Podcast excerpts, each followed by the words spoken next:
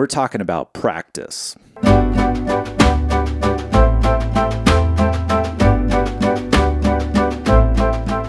went to a Utah Jazz game tonight. And I would have never in a million years, if you would have asked me when I was a teenager, if I would be at a basketball game in my 40s, um, I probably would have said no. when I grew up in California, we were a basketball. We liked basketball. I mean, we had the Golden State Warriors, and I was a Warriors fan. You know, we had Chris Mullin and Tim Hardaway and uh, Latrell Sprewell.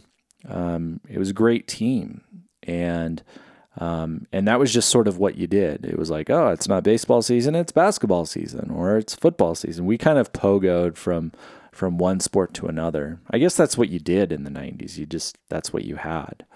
Um, it wasn't until my teenage years where I kind of abandoned, you know, sort of team sports for more like action sports, rollerblading and skateboarding and whatnot.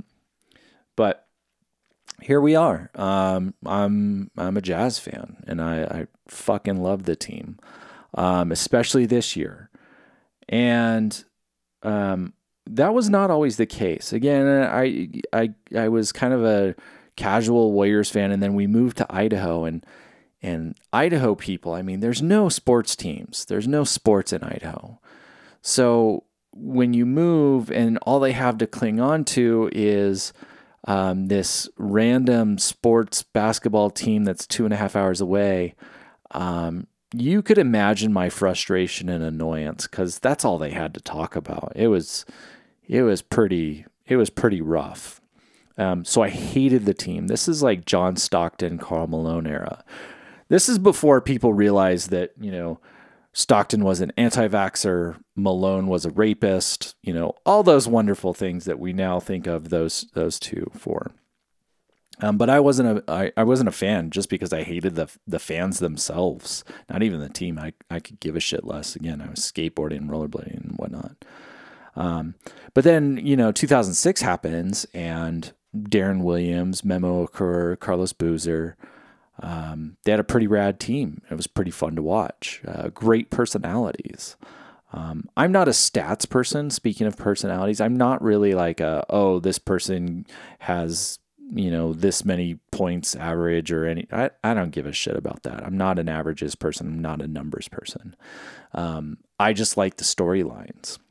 So when you know the the sort of uh, Donovan Mitchell, Rudy Gobert era, that was super fun for the first couple of years. And then um, I think Danny Ainge sort of said it best, which is like, you know, you saw a lot of talented people, but they didn't really believe in each other and they didn't necessarily believe in themselves. And so it kind of became, as those years sort of waned, um, my interest was kind of gone because it was like COVID was happening and it was bubble and Rudy Gobert kind of started the whole COVID thing and that was sort of gross and weird.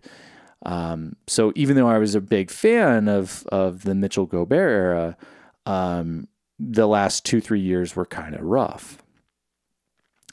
This year changed everything, um, and what has been fun is that this team was supposed to be terrible. Um, when you in in basketball, there's a term called tanking, and what tanking means is that you purposefully lose or you purposefully organize the team in a way to lose, um, so you can get a better chance at getting a higher draft pick or you know picking picking first basically or picking you know in a higher number. Um, and so everybody had them on kind of tank watch. But then the team came out and they were actually good. And the team was kind of fun to watch. It was like such a contrast of of what I had seen the last couple of years. The team was playing really great team basketball. They have a 34 year old head coach, brand new, um, first time ever head coaching. Um, by all accounts, this team was supposed to be terrible, and they were actually amazing. It's been so fun to watch this year.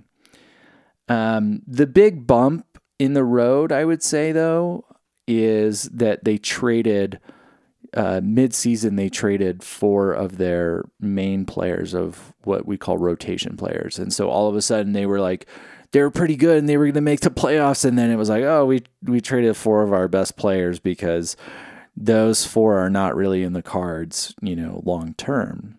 So it's kind of like, oh, okay, so we're we're back on this tank watch thing. But they've actually been pretty good, even though they're less fun to watch and everything, you know, because they did get rid of some talent. Um, still been super fun to watch.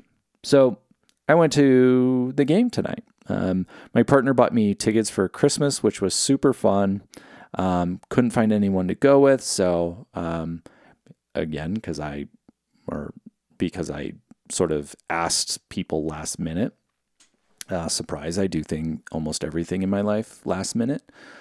Um, but uh, I went by myself, and it was super fun, um, very relaxing, and um, it was funny because I was at, at the game and being so fresh off of Vegas, I was like, wow, this is this is kind of like Vegas because there's like beer stands everywhere. Even even in conservative sort of Utah, there's beer stands everywhere at the game. They want to make a buck, sure, sell a ten dollar beer. And what I realized is that the the arena, being at a sports arena, is like being in Vegas. You got ten dollar beers and fifteen dollar gelato. Um, obviously, I didn't drink the beer, but I sure as shit got the gelato. And with that, I will let you go. I hope you all have a wonderful day, and I will talk to you tomorrow. Bye.